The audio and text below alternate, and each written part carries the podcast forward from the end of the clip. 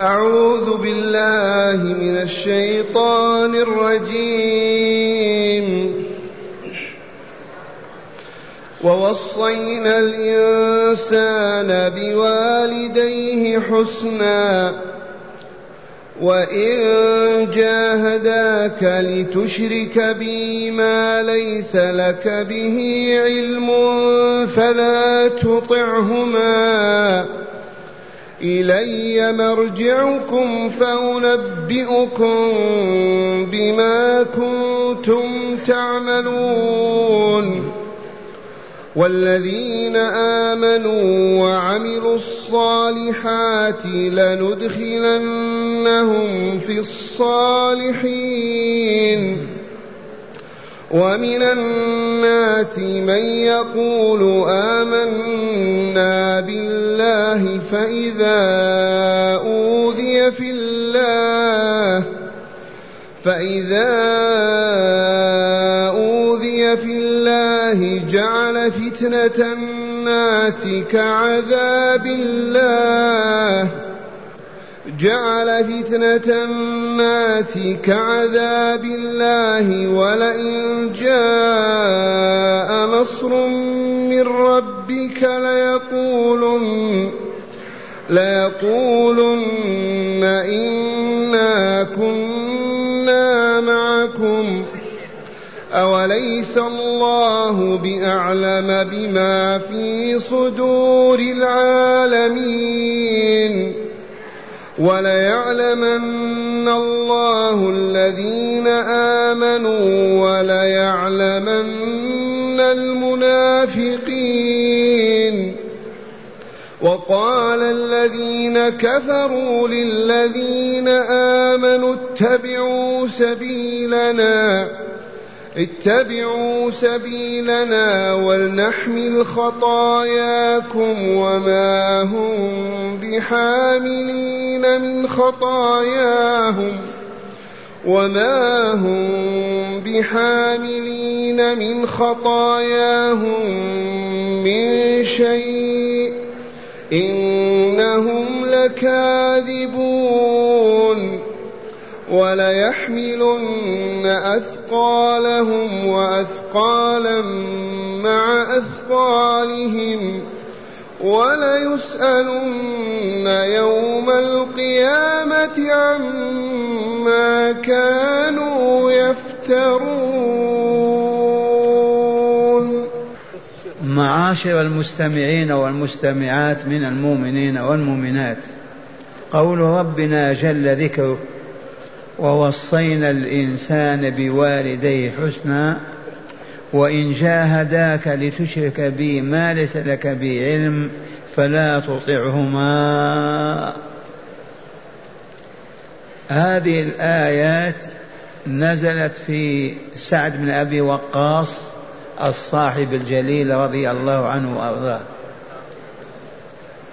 كانت له أم بمكة بنت أبي سفيان. ولما دخل في الإسلام وأسلم غضبت عليه وقالت كيف تطرد دين دينك ودين آبائك وأجدادك وتوم بهذا الدين الجديد فإما أن ترجع إلى دينك وإما أن وإما أني لا آكل ولا أشرب حتى أموت. وبالفعل امتنعت عن الأكل والشرب يوم كامل. فتحوا فاها بعود حتى صبوا فيه بعض الطعام.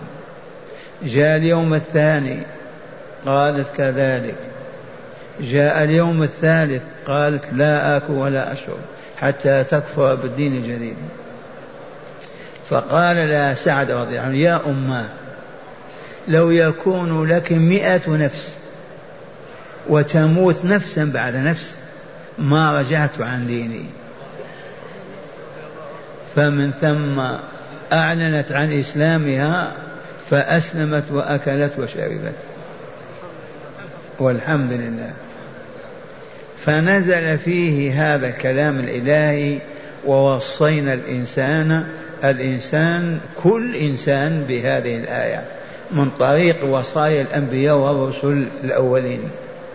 ووصينا الإنسان وسعد من بين هؤلاء الناس بوالديه حسنا بأن يحسن إلى والديه.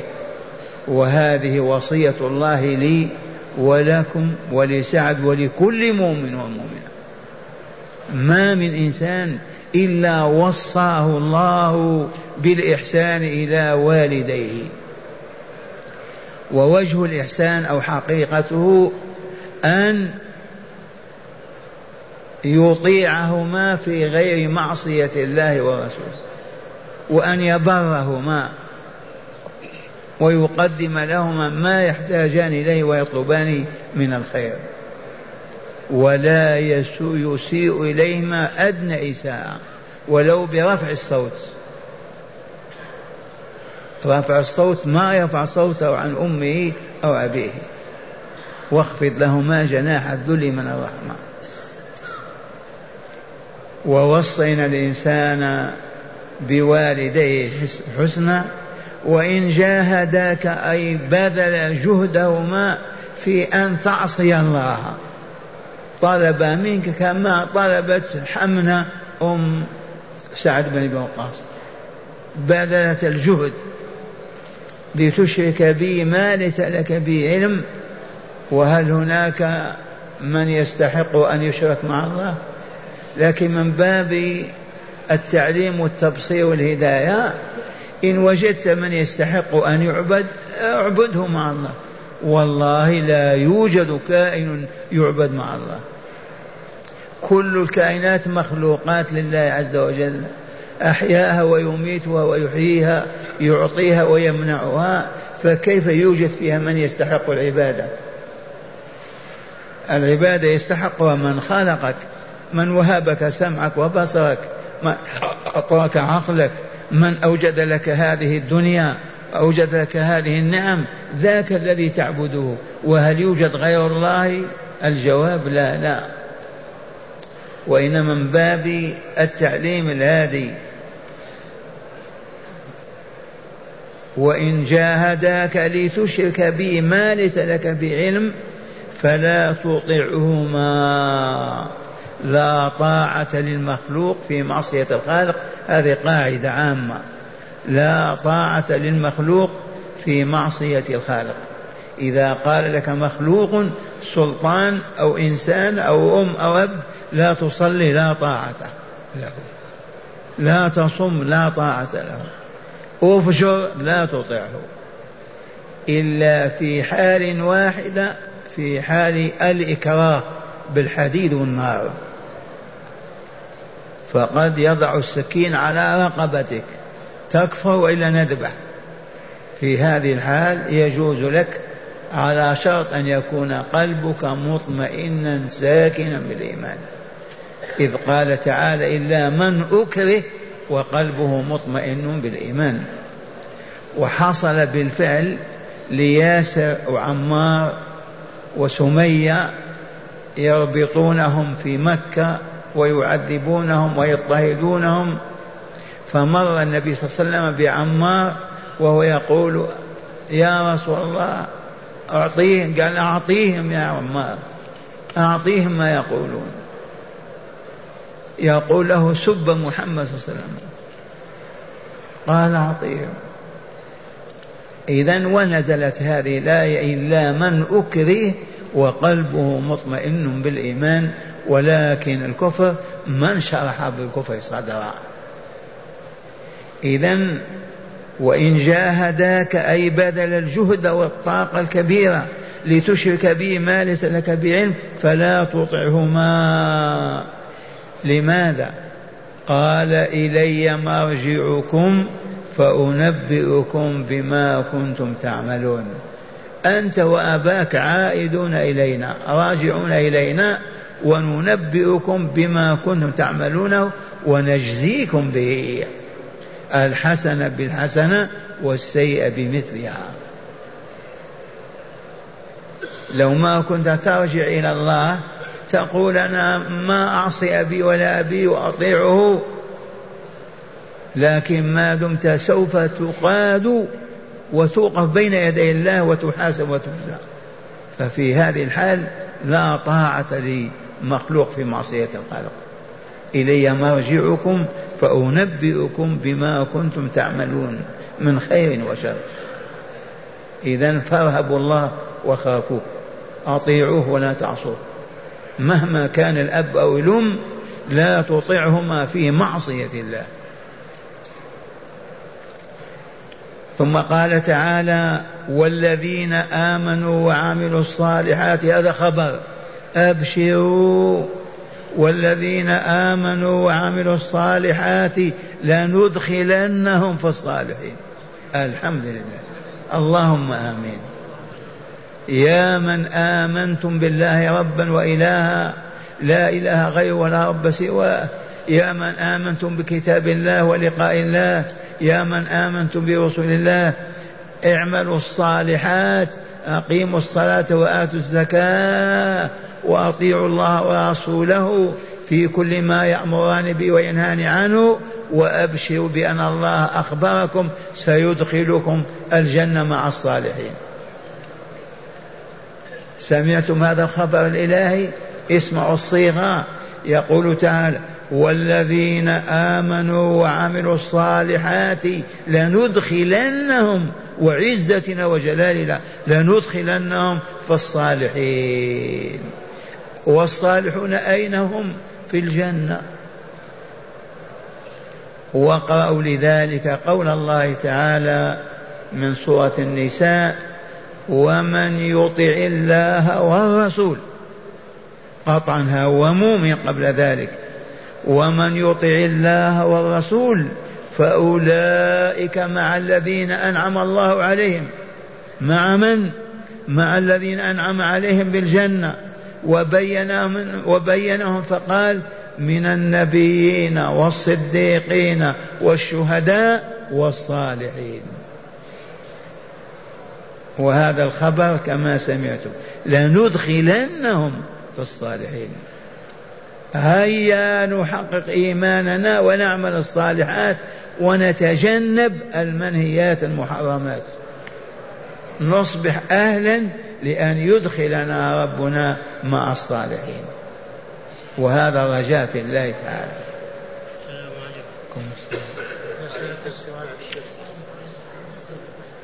ثم قال تعالى ومن الناس خبر ثاني. ومن الناس ناس. من يقول آمنا بالله فإذا أوذي في الله جعل فتنة الناس كعذاب الله. هؤلاء ضعف في مكة انهزموا.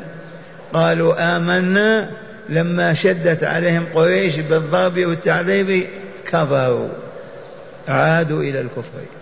ويتم هذا في كل زمان ومكان. ينافق بالإيمان فإذا أوذي ترك الإيمان وأعلن الكفر أو علق الصليب في عنقه. ومن الناس من يقول آمنا بالله فإذا أوذي في الله من أجل الله جعل فتة الناس كعذاب الله. عذاب الله أشد وإلا لا ما هي فتة الناس؟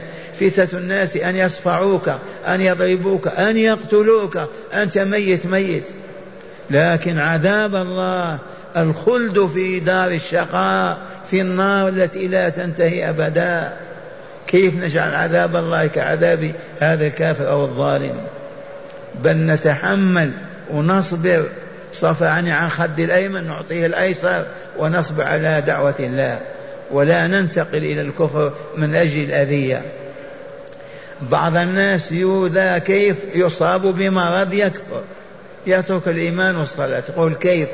يصاب بالفقر والحاجة والمسكنة. تسلب وظيفته أو كذا والعياذ بالله. يقول ما نصلي ويكفر واسمعوا الآية الكريمة.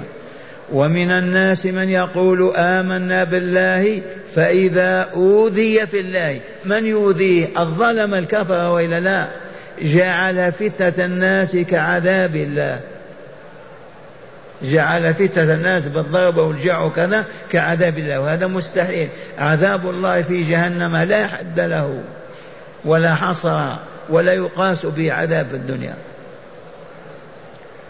ولئن جاء نصر من ربك ليقولون إنا كنا معكم. هؤلاء منافقون في المدينة. أيام وجود الرسول صلى الله عليه وسلم في المدينة. ولئن جاء نصر من ربك ليقولن إنا كنا معكم. أوليس الله بأعلم بما في صدورهم فيما في صدور العالمين؟ ما يروج على الله كون تقول أنا مؤمن أنا مسلم والقلب خالي فارغ. فإن الله مطلع على القلب بل هو خالق القلب وخالق استعداده لقبول الحق والباطل. ومعنى هذا معاشر المستمعين أن نثبت. افتقرنا مرضنا عذبنا اضطهدنا كيفما كانت عذاب الله أعظم وأشد؟ نلزم باب الله ونستعصم بحبل الله حتى يتوفانا ولا نرتد على عقابنا أبدا. كان يصلي وكان يعبد الله لما فقد الدين والدرهم انتكس ترك الصلاة ورجع إلى الباطل والحرام. مثلا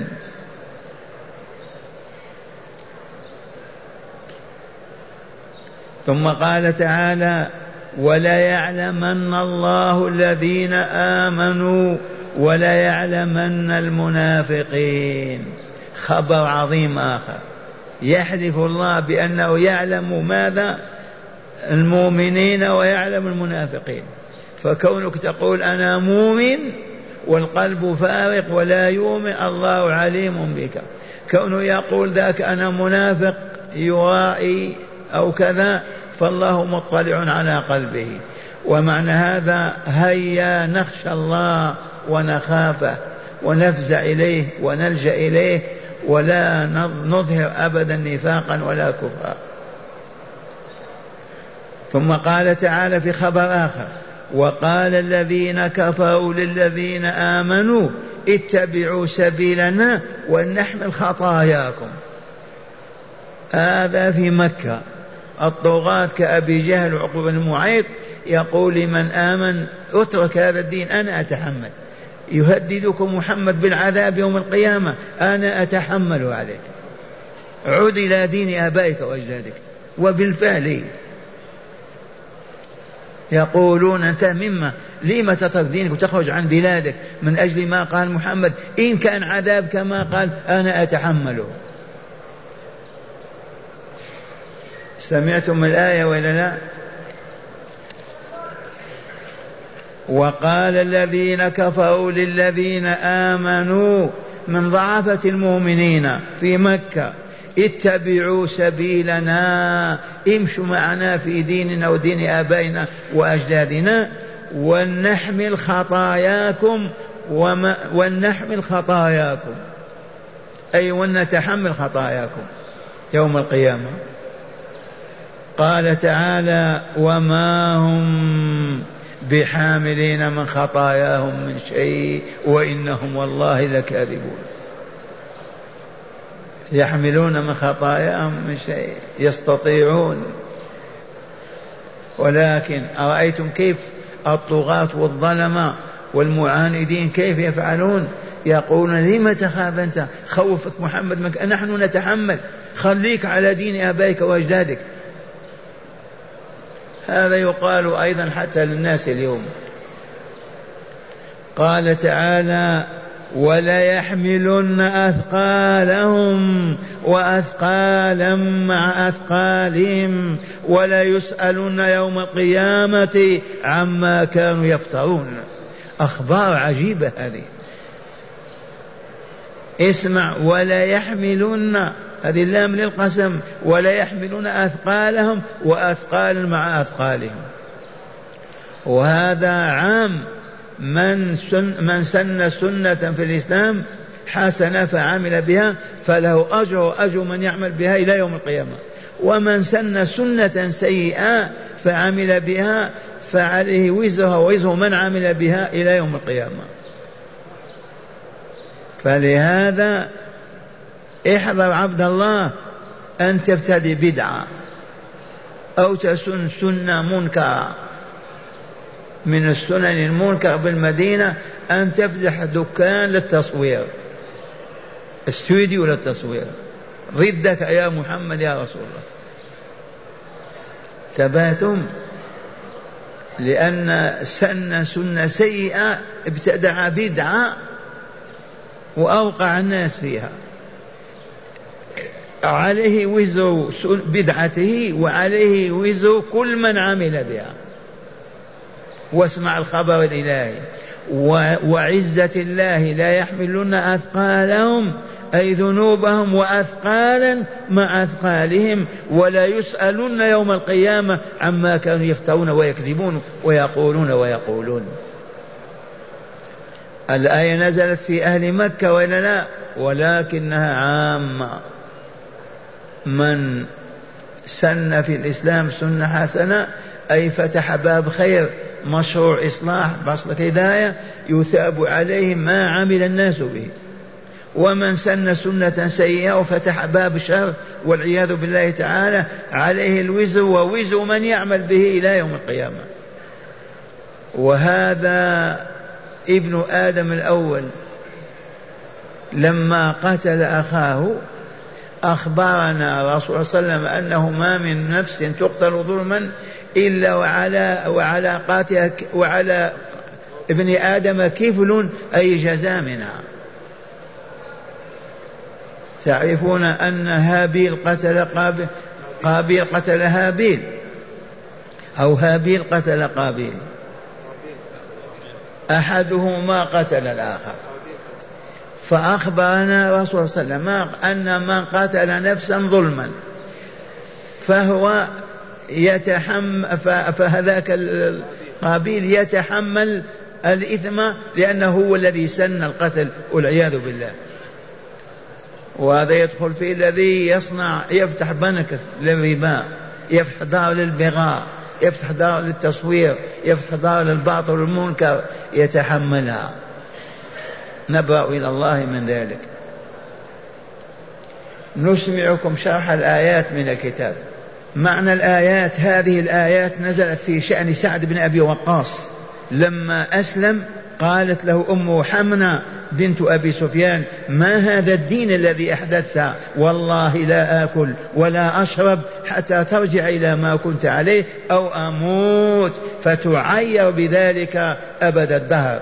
يقال يا قاتل أمه ثم إنها مكثت يوما وليلة لم تأكل ولم تشرب ولم تستظل بالظل فأصبحت وقد جهدت ثم مكثت يوما آخر وليلة لم تأكل ولم تشرب فجاء سعد إليها وقال يا أمة لو كانت لك مئة نفس فخرجت نفسا نفسا ما تركت ديني فكلي إن شئت وإن شئت فلا تأكلي. فلما آيست منه أسلمت وأكلت وشربت فأنزل الله تعالى هذه الآية ووصل الإنسان بوالديه حسنا أي عهدنا إليه بواسطة الرسل إيصاء ذا حسن وهو برهما بطاعتهما في المعروف وترك أذاهما ولو قل وإيصال الخير بهما من كل ما هو خير قولا كان أو فعلا. وقوله تعالى وإن جاهداك أي بذلا جهدهما في حملك على أن تشرك بي شيئا من الشرك أو الشركاء فلا تطعهما كما فعل سعد بن أبي وقاص مع والدته في عدم إطاعتها. وقوله إلي مرجعكم أولادا ووالدين الكل أولاد وأولاد ووالدين. فأنبئكم بما كنتم تعملون وأجزيكم به فلذا قدموا طاعتي على طاعة الوالدين. فإني أنا الذي أحاسبكم وأجزيكم بعملكم أنتم وإياهم على حد سواء. وقوله تعالى والذين آمنوا أي بالله ورسوله وعملوا الصالحات التي هي العبادات التي تعبد الله تعالى بها عباده المؤمنين فشرعها لهم وبينها رسوله صلى الله عليه وسلم كالذكر وقراءة القرآن والصلاة والصيام والصدقة والجهاد والحج وما إلى ذلك. هؤلاء الذين جمعوا بين الإيمان الحق والعمل الصالح الخالي من الشرك والرياء يقسم الله تعالى أنه يدخل في مدخل الصالحين وهم الأنبياء والأولياء في الجنة دار السلام. وقوله تعالى ومن الناس من يقول آمنا بالله الآية نزلت في أناس كانوا بمكة وآمنوا وأعلنوا عن إيمانهم فاضطهدهم المشركون فكانوا ينافقون فأخبر تعالى عنهم بقوله ومن الناس من يقول آمنا بالله فإذا أوذي في الله أي آذاه المشركون نافق وارتد. جعل فتنة الناس أي أذاهم له وتعذيبهم إياه كعذاب الله يوم القيامة. فوافق المشركين على الكفر. وقوله تعالى ولئن جاء نصر من ربك ليقولن إنا كنا معكم أي على الإيمان وإنما كنا مكرهين.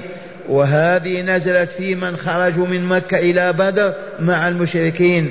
لما انهزم المشركون وانتصر المسلمون وأسروا. قالوا إنا كنا معكم أي على الإيمان.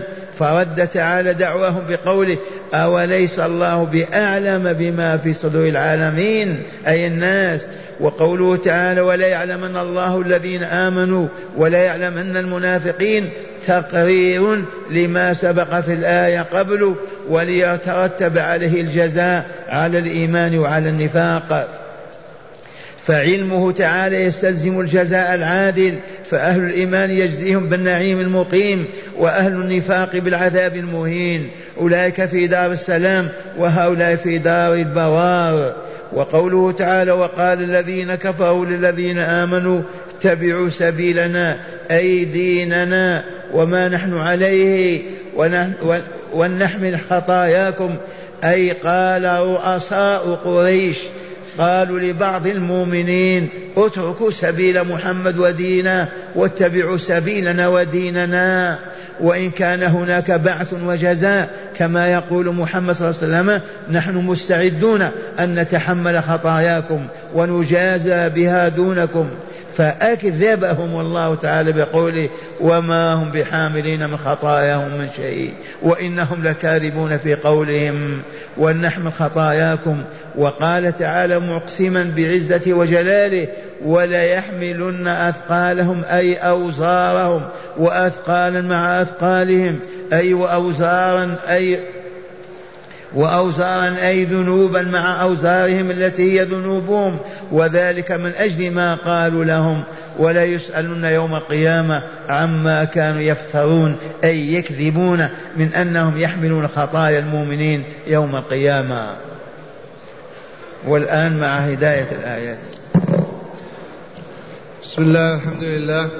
من هداية هذه الآيات أولا وجوب بر الوالدين في المعروف وعدم طاعتهما فيما هو منكر كالشرك والمعاصي. وجوب طاعة الوالدين في المعروف وحرمة طاعتهما فيما هو شرك وكفر وذنوب. نعم. ثانيا بشرى المؤمنين العاملين للصالحات بإدخالهم الجنة مع النبيين والصديقين. بشرى لكم سمعتموها أن الله يدخلكم الجنة مع الصالحين. إن آمنتم حق الإيمان وعملتم الصالحات. بهذا الشرط نعم. ثالثا ذم النفاق وكفر المنافقين وإن ادعوا الإيمان فما هم بمؤمنين. الذين يدعون الإيمان وقلوبهم فارغة وإذا أتيحت لهم الفرصة للكفر أعلنوه وإذا خافوا أخفوا الكفر هؤلاء منافقون والله مطلع به عليهم.